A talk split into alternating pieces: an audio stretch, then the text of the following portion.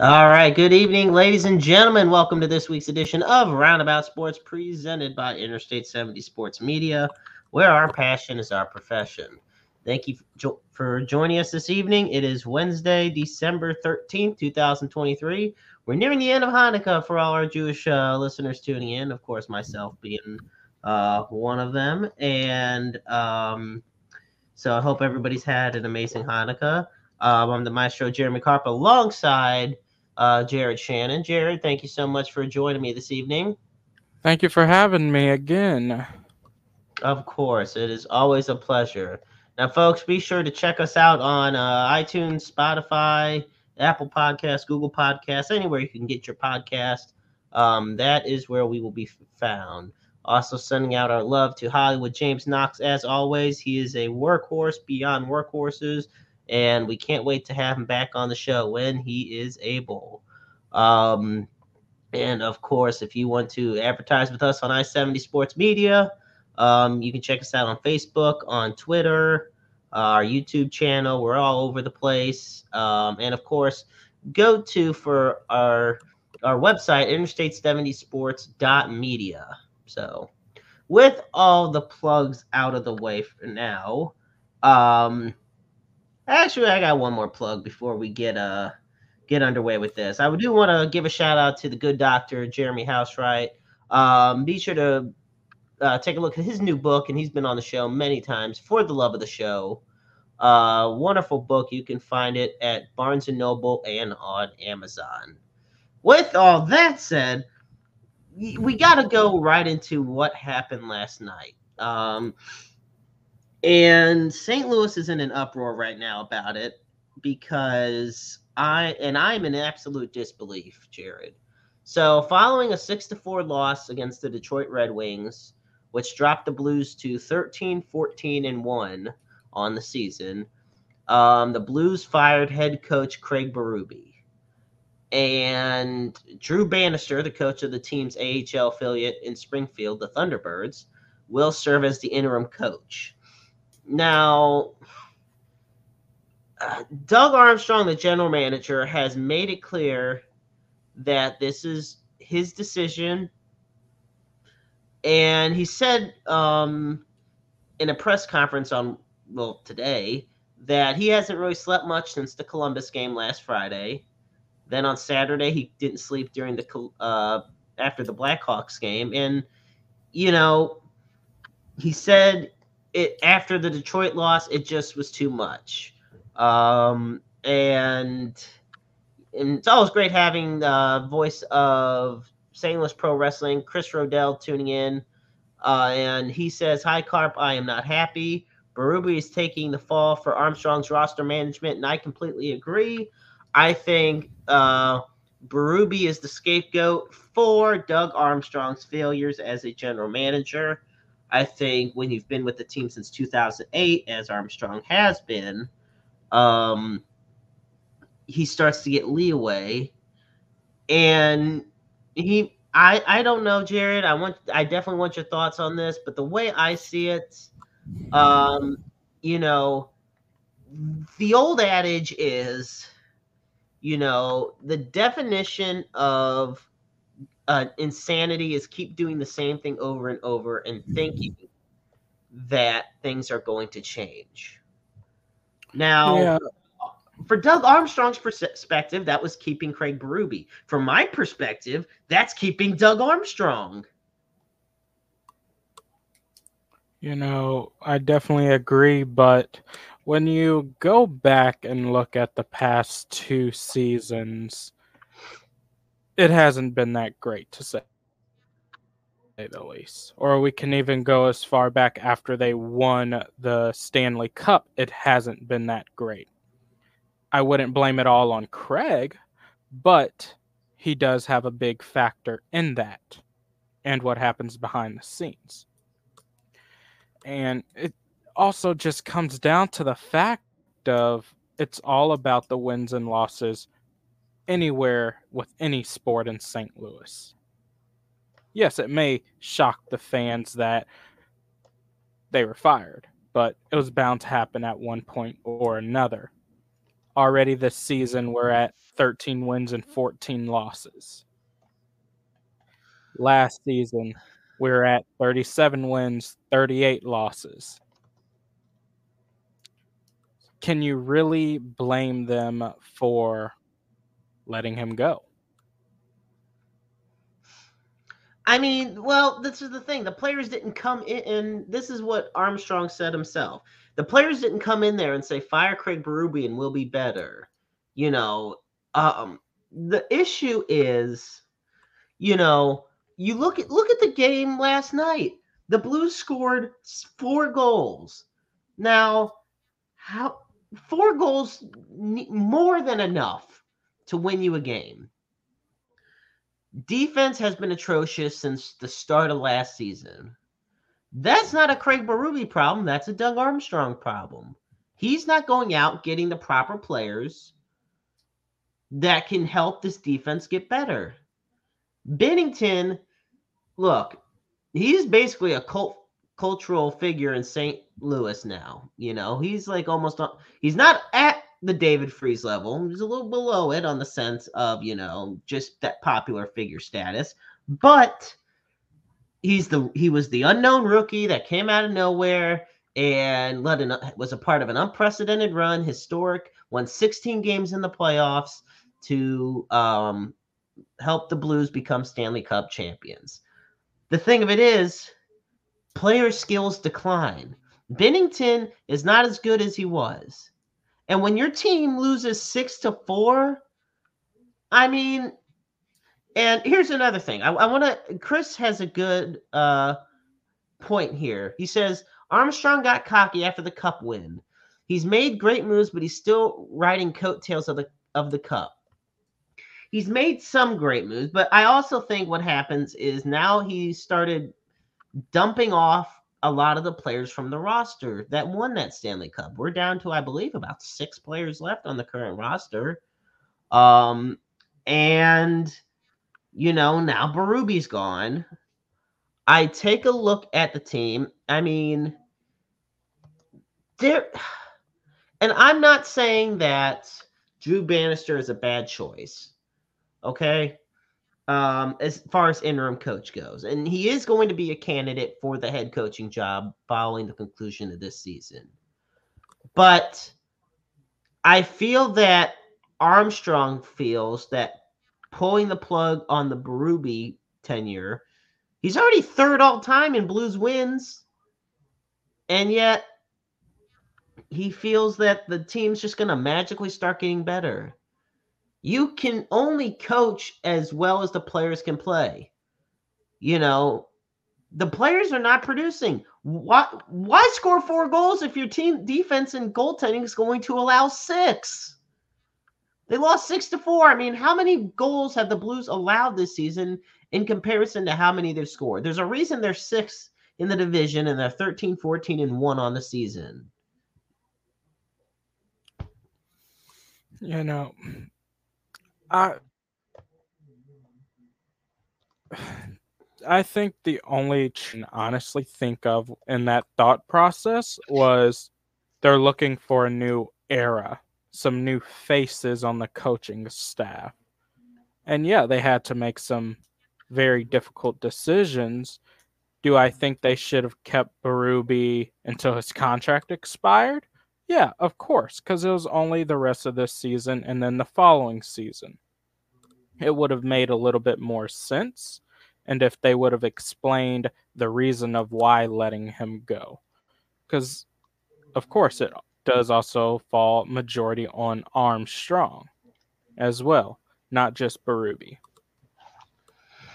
This is the thing. There's no indication right now that Armstrong is on the verge of being fired you know, Berube could have played out the contract or coached out the contract, you know. Um, but I look at the situation in that front office um, with this sudden firing of Berube. Look, I'm not going to sit here and deny that he wasn't on the hot seat. I'm sure people thought Berube was on the hot seat, and he very well could have been. Um, but just like that, You know, my friends and I found out, you know, in just the spurt of the moment. You know, late before it was almost midnight by the t- when we found out. Um, you know, they're a point out of a playoff spot right now, and the Blues are coming off a 33, 36, and 13 season when Armstrong uh first joined. He was the director of player personnel. Right now, this team is on pace for 38, 41, and 3. Both of that is a .482 points percentage. So if you want to get technical, Jared, yeah, they've won a Stanley Cup, and yes, they're consistently playoff contenders. But this is the interesting thing. I want to take a quote uh, that Armstrong said in the conference, or in the yeah, in the press conference. If I were uh, fired in the next hour, or I get hit by a bus in the next hour, I don't feel today I've left it any better than where I found it. That's an awful feeling. Well, at the pace they're going, he's going to be leaving it at the way he found it. And, you know, there, and I feel that, like I said, the big issue for this Blues team is on the ice. It is the defensive side of the ice. There's no physicality, there's no intensity. They play very soft and off the puck. And they don't rally around to the opposing team's offense. They just sit back and see what happens. You know, and look, I'm not the absolute hockey guru of the world, but I'm telling you right now, you don't just wait around for them to make the shot and see what happens and hope that Binnington makes 50 out of 50 saves. That's that Ben that's what you call the Ben Bishop style of goaltending. No defense and make all the saves. But you know, I take a look at where the Blues are at. Yes, they're a point out of the uh I'm sorry, they're a point out of the playoffs. But when you look at it right now, the Blues have scored the second fewest goals in the Central Division, uh, or the third fewest. I'm sorry. They've scored 80 goals, and they have allowed the second most at 94 goals. That's a 14 goal differential. You're not going anywhere with a 14 minus 14 goal differential.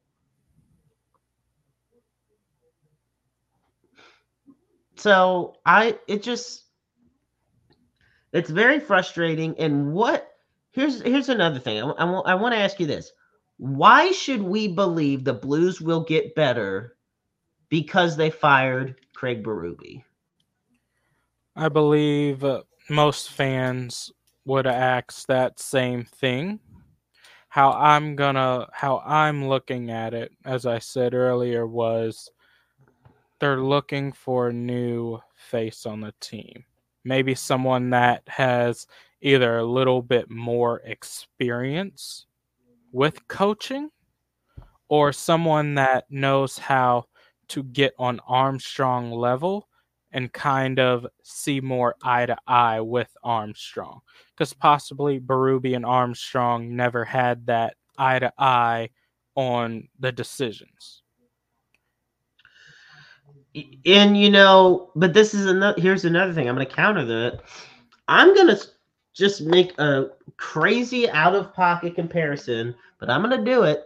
I am. I look at Craig Berube and I start to think of Mike Shildt, a guy that isn't a yes man. Mike Shildt got fired by the Cardinals because he wasn't a, he was not a yes man to John Mozeliak and the DeWitt family. Because guess what? It had nothing to do with lack of success because Mike Shildt was a successful manager, and I will die on that platform. Um, because what do they do? They bring in Oli Marmol, and he struck. You know, yeah, they won the division, but come on, with the talent you had last year, that there's no no excuse otherwise.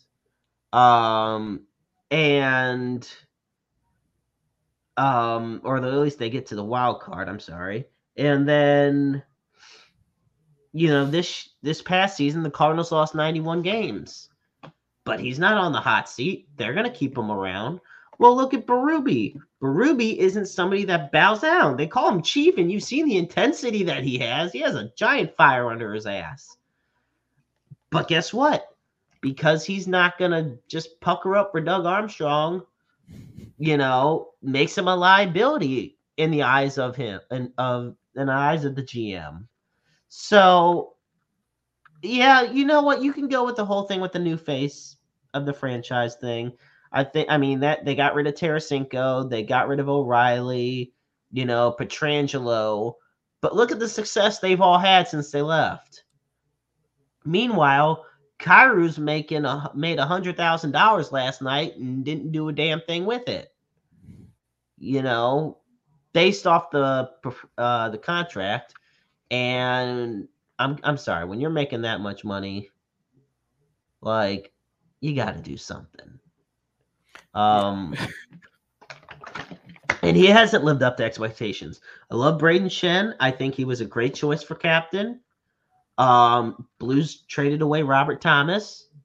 So once again, another piece of um the uh or I'm sorry, um not Thomas, Bortuzzo. I was gonna say, I was like, wait a minute, nope. They have they uh they traded Bortuzzo to the Islanders, but Bortuzzo was also yet again a piece of that Stanley Cup winning team. Um so I take a look at where we're at as the St. Louis Blues. Um Drew Bannister is going to take over.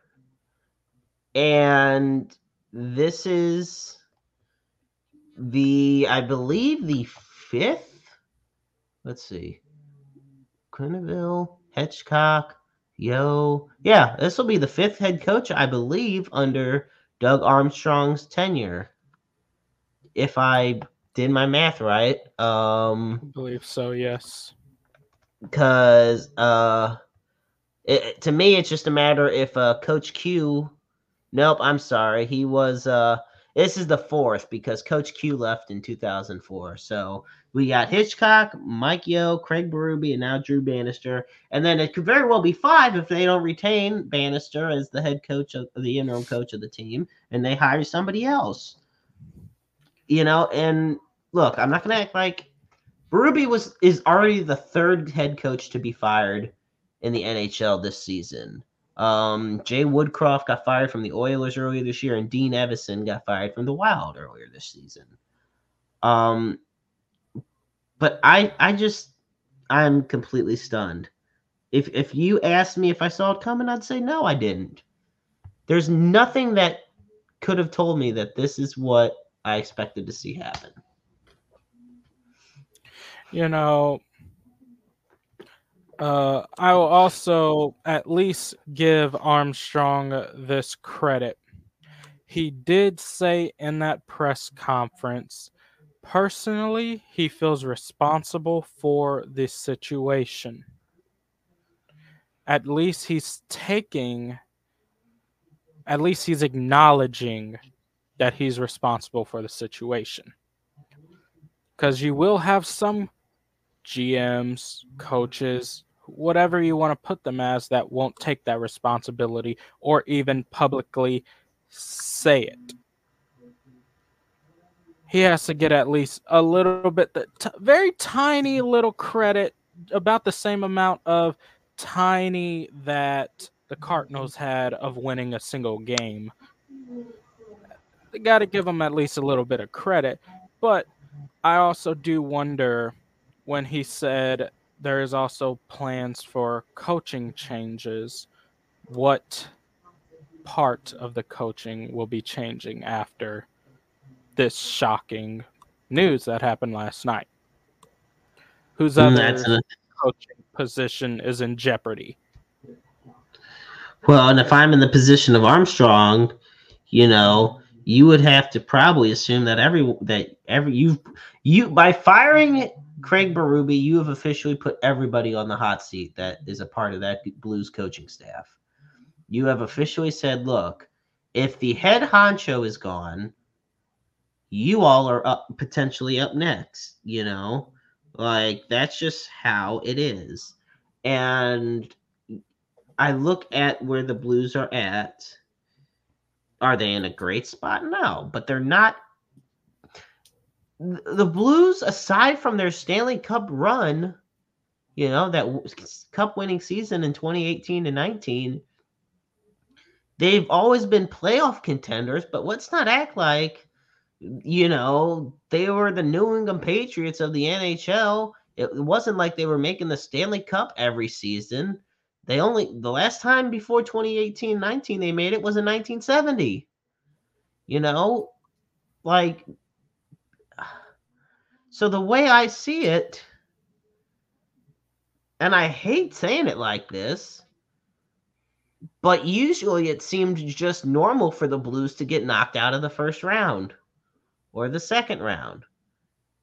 If they made it past that, it was like, holy crap, this is awesome and made it to the very finals, then wow, it'd really be something. But yeah. But I will also say this there is something on the Blues that has to break, at least something. Look at look at Lat ever since they won that Stanley Cup, it's just been downhill ever since. Well, absolutely.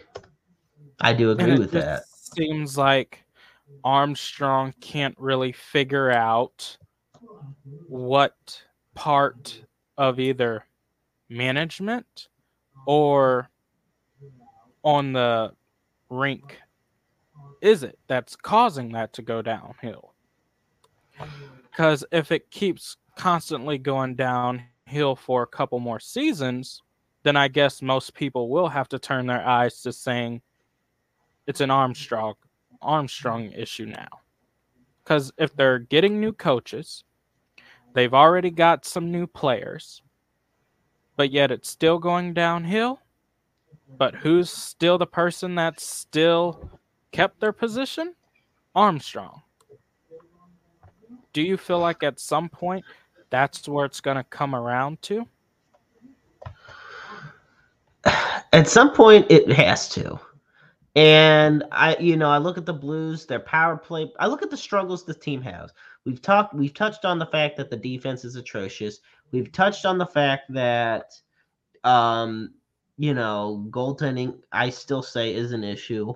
Um, their power play conversion rate is second worst in the NHL at eight point four percent.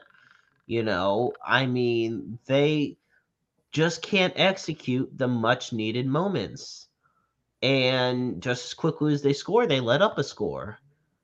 And I do, you know, I take a look at what you were saying about Armstrong saying he feels responsible. I, is while I give him credit for saying that, I also feel it was a necessary comment to make. I feel like if he said anything otherwise, people would have pitchforks and torches at his house in a millisecond because you are the one that made the call you have to own up to it you know? Um and when you i mean when you fire somebody unless somebody else hyped you up to do it or told you to do it it's your decision. You know doug armstrong is the reason craig berube is not on this team. And the and as the blues new era starts to unfold and morph and form, the biggest question people are going to ask themselves are this. If you had to choose one, would you have would you have wanted Craig Berube to still be the coach if it meant Doug, Doug Armstrong not being the GM? Or do you trust in Armstrong that he will make the right call being getting the right head coach in his mind? You know, they he made he said all the things needed to be said about the personality and that Craig's a great guy and all the stuff that maybe after a million press conferences in the world of sports I've seen, well at least it feels like a million, you just get used to the cliches. You know, we just get used to hell. We're, we're in the pro wrestling business too, Jared. You know how many future endeavor wishes we get, we hear. Like it's it's just the same to us. Um, same same damn shit, different day. So overall, the Blues lost yet again. It was their fourth straight loss, and this one was the dagger in maybe not their season, but in the coaching tenure of Craig Berube. And it left, for those that didn't find out about it last night, it left a lot of people shocked when they woke up in the morning.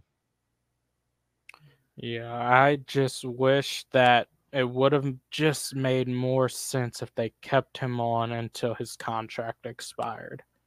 I think that would have been more of the little bit more of the bittersweet moment. At least he could have had his goodbye on his terms and not out of the blue.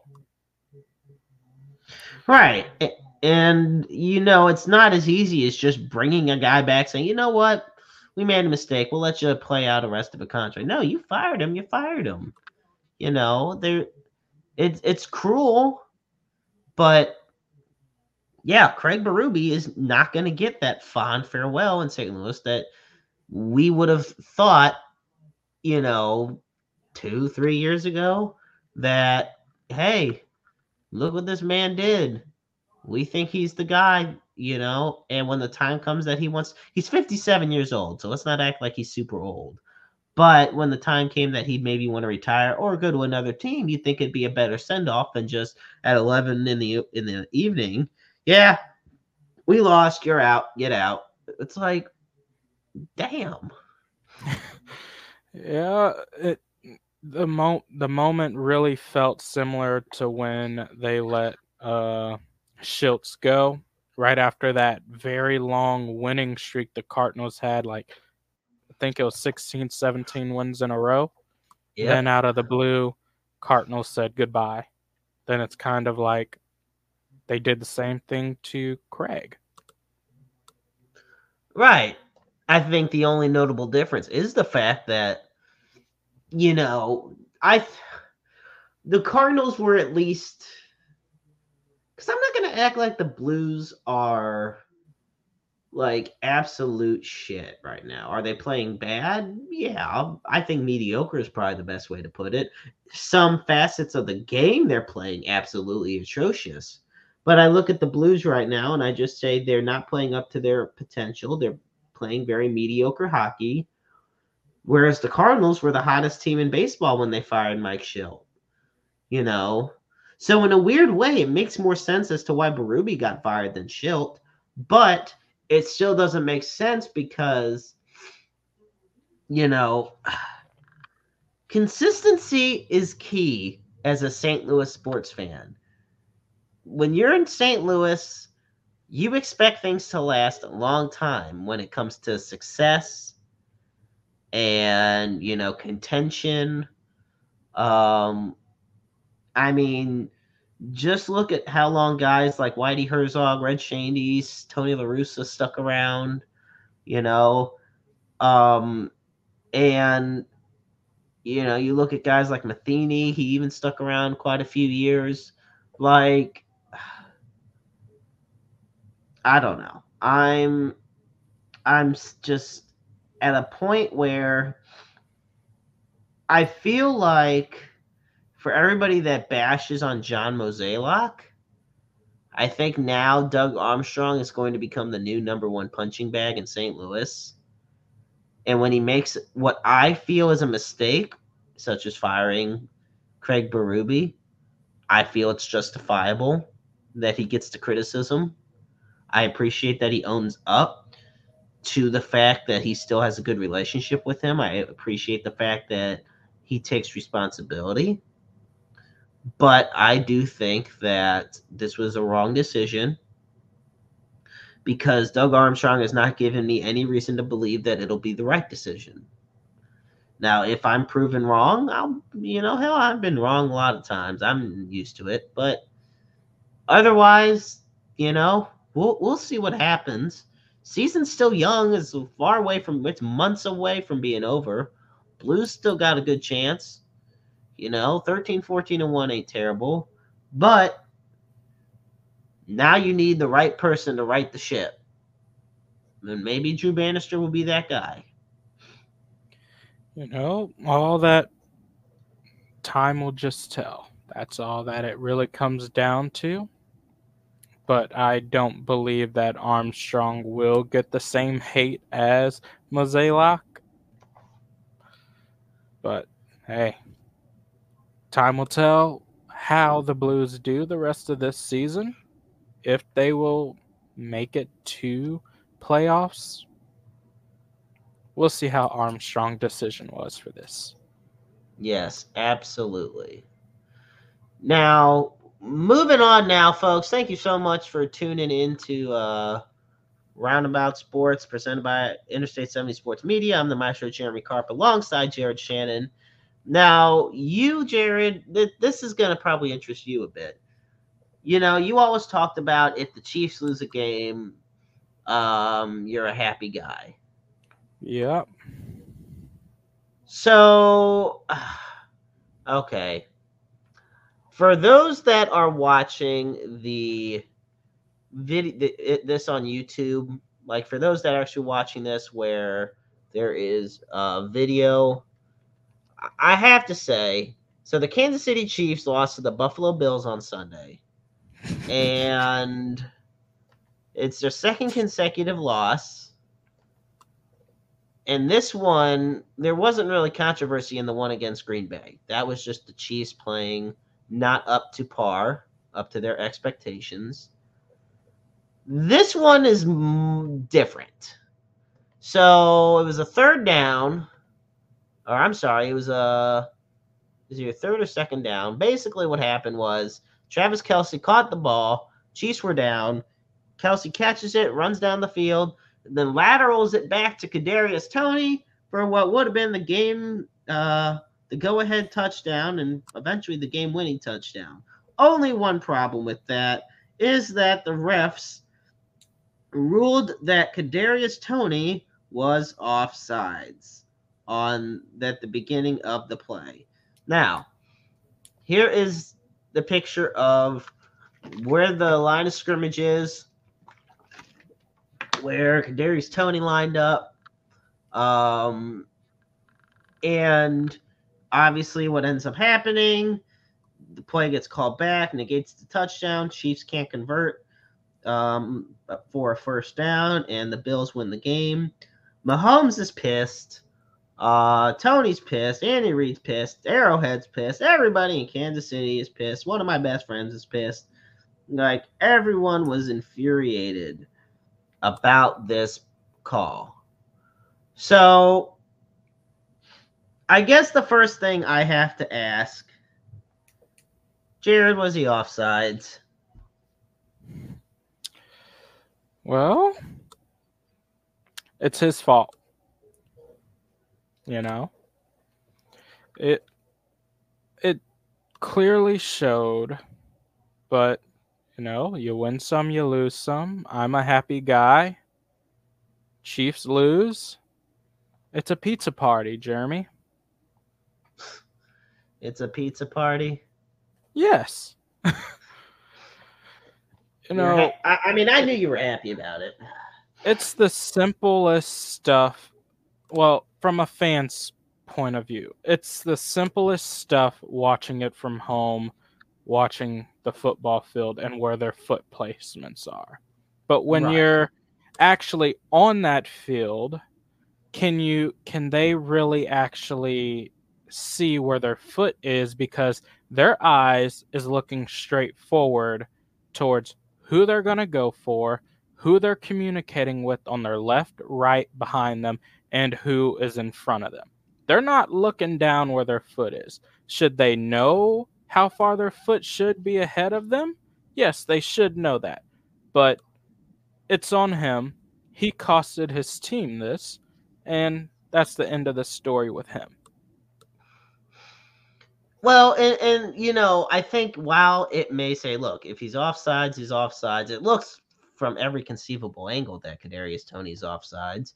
But I think a lot of it isn't so much about the offsides call it's about now. Look, I played when I played football. Yeah, I was a wide receiver as well as a corner. But when I lined up as wide receiver, um, you, when you line up at the line of scrimmage, you're supposed you check with the referee. You know, you point and make sure you're on sides, and the ref will signal to you if you're on sides or not. Apparently, the ref didn't do that. Uh, Carl Cheffers and you know the line judge, and that is where. Whereas, let's put it this way: the very next day on Monday Night Football, Jaylen Waddle lined up offsides for the Dolphins, and guess what? They didn't call it offsides. Hence, more controversy. Oh, but they called it for this game and not for this one. And I mean, the Dolphins lost anyway, so what the hell? They can't beat a bad team to save their life. Um, or they can't beat a good team to save their lives. I don't know. They're an anomaly. But nevertheless, look, yes, the Chiefs are still leading the division, but they're eight and five. The Broncos are one game behind them for the division lead, which blows my mind considering that they started the season one and five. Um, the Chief, the Chiefs are tied with the Cleveland Browns, who are over a game up on everybody in the AFC wild card. You know, this isn't the same Chiefs team we've seen in years past. The lack of a true number one wide receiver is really starting to hurt the team. They are a much better team than this, but they are not living up to it. Mahomes can only do so much. If anything, the defense has been the true bright spot on this damn team this year. Um, like they have been an absolute juggernaut. But the problem is, you know, the offense is struggling to move the ball. Travis Kelce, to me, is a future Hall first ballot Hall of Famer. I will say top three tight ends of all time. You tell me he's the greatest tight end of all time in your opinion. I won't say you're wrong because it's a very great argument to say that. But Travis Kelce's 34 years old and he still isn't fully healed from all the injuries he's already suffered in his career. And you're expecting him to do all the work, basically. It can't just be Mahomes and Kelce. this Chiefs team is not the same Chiefs team that won the Super Bowl earlier this year. It's just not. I don't know what it is that truly is missing. I don't know if it's any energy missing, but something just seems off besides the whole receiver situation. And now, Jared, I know anytime a Kansas City team loses this, you're happy.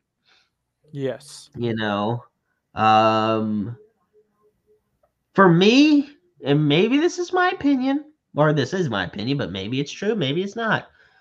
I'm starting to get the feeling the Chiefs are becoming eh, public enemy number one in the NFL among fan bases.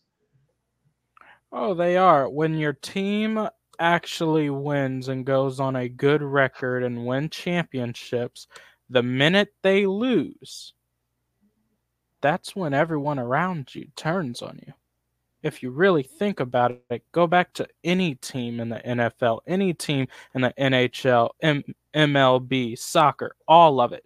You go on a winning on a good winning streak, you win a champion.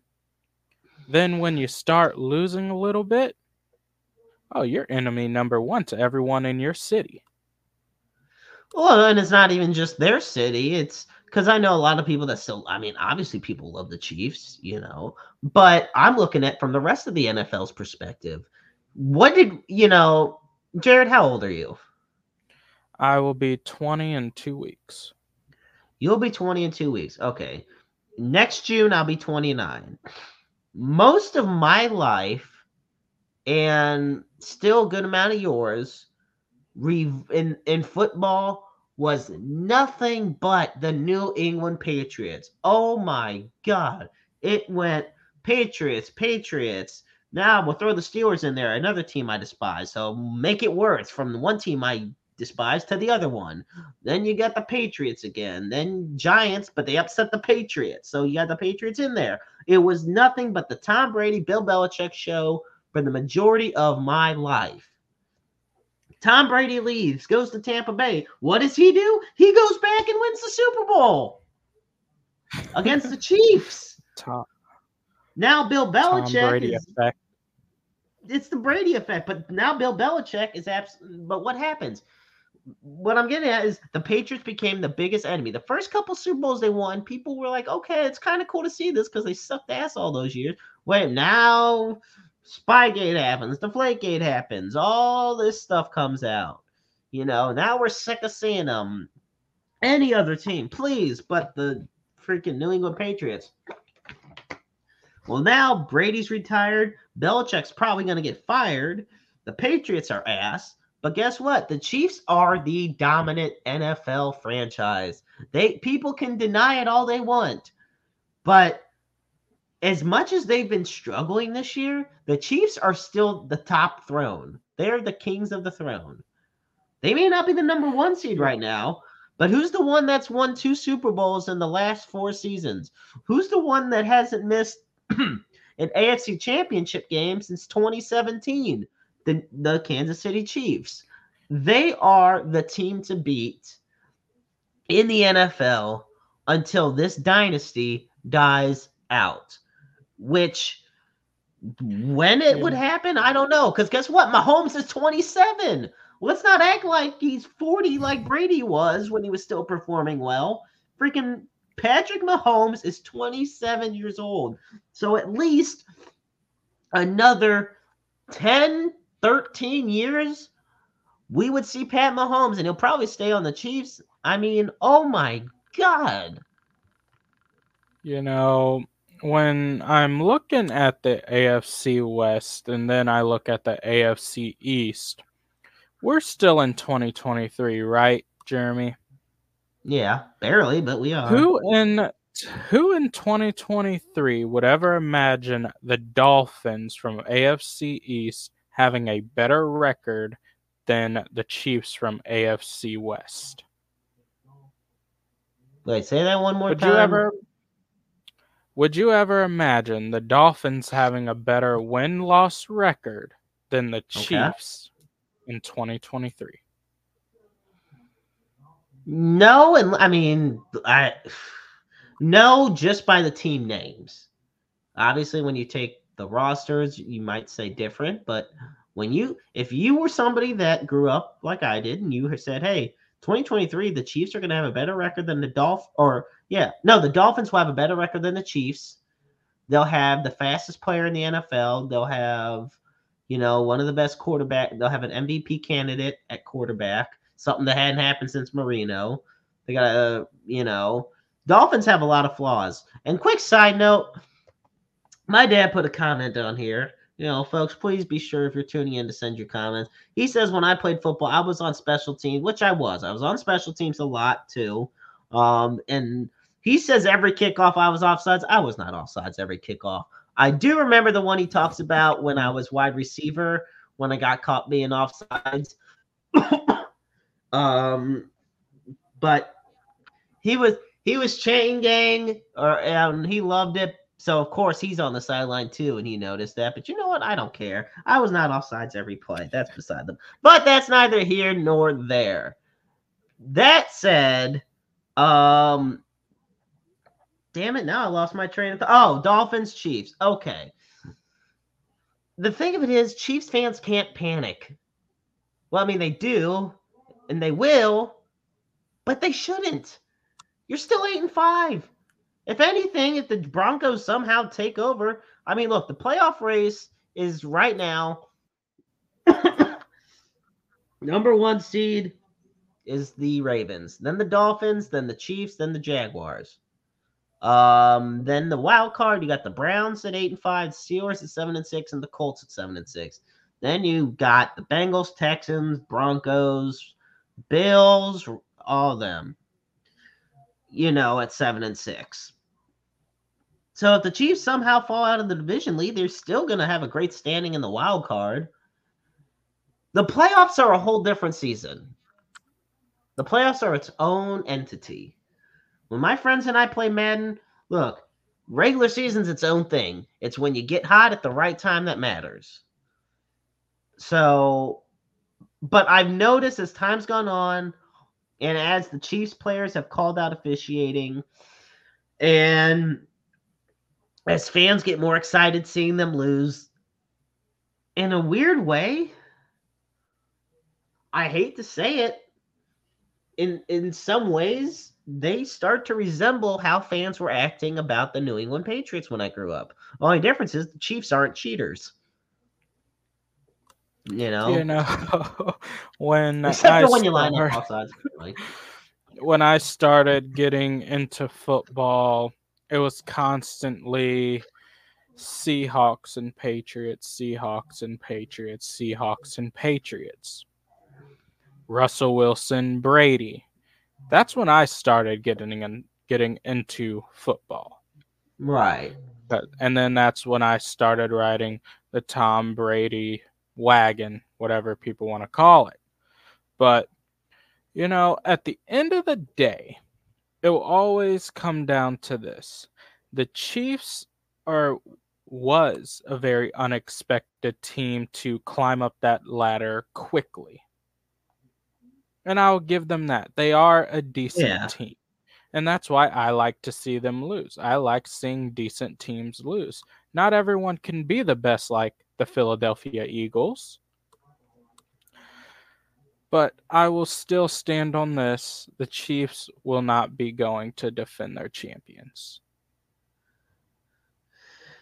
You know,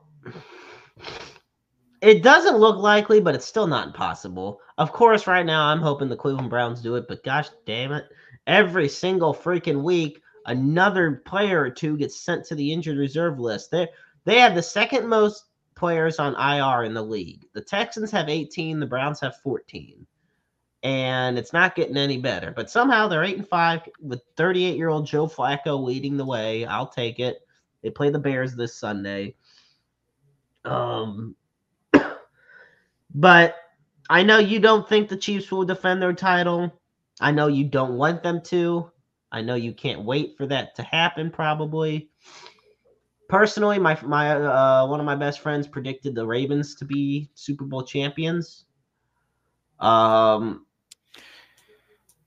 you know, Ravens are unbelievable right now. 10 and 3 and we're in I week 15. They are the number one in the NFL right now and bringing it to the uh, PF of the number Yes. one right now. I will say there's a chance we have a Niners uh Ravens rematch. I mean, but look at the NFC. We always talk about the AFC. You got three 10 and 3 teams right now. You got the Niners, the Eagles, and the Cowboys. I mean, both conferences have tight division races, tight conference races, you know, everything. It's going to be a big race to the finish um, to see how it goes. I'm looking forward to it. I pray the Browns get to the playoffs. They have the 10th best odds to make the Super Bowl or to win the Super Bowl at plus 3,200. So, that, hey, the fact that that's better over 22 other teams, look, man, you go back and tell let me tell you something, Jared. Just from a point of somebody who's watched this team get the hell kicked out of them for shoot, probably 20 years now. if you told me about 10 years ago, Joe Flacco would be the starting quarterback on the Cleveland Browns and be leading them on their way to the playoffs, I thought you would be on so much crack. But here we are. And, you know, Browns led by Joe Flacco heading to the playoffs most likely. We're both crack free, so um we'll take it. You know, I don't think many people will be saying this, but I believe this season of 2023 2024 of NFL will be a history making season just by the fact of how we're in the middle of this season. And you can just see how close these scores are from multiple different, uh, from the AFC, NFC, the East, West, North, South, just how close they are together. Right. Most of them, not all of them, but This I believe this true. will be a history making season. All right. Well, folks, that's going to wrap it up this week on Roundabout Sports. I especially want to thank Jared for joining us. Um, it's been a great pleasure. And, folks, as always, um, before we end the show, we always put up the NAMI help helpline. Um, that is at 1 800 950 NAMI. That is 1 800 950 NAMI. NAMI or NAMI, however you like to pronounce it, is the National Alliance on Mental Illness. It's the nation's largest grassroots mental health organization dedicated to building better lives for those who struggle with mental illness. Um, and as always, we also put up the Suicide in Crisis Lifeline. For that, we dial uh, 988. The line is up 24 7, 365, 366 on leap years. Understand that you're never alone in this world. There's always somebody who cares about you and loves you deeply. Everybody has their own struggles in this world, and none of us should have to struggle alone. Um, the help you may need is only just a phone call or a text message away. And remember, you could also be the listening ears for somebody else. Once again, I'd like to thank Jared and thank all of you for tuning in. Um, have a great rest of your Hanukkah. And remember, life is a book full of empty pages just waiting to be written in. Make your lives worth reading. Good night, everybody.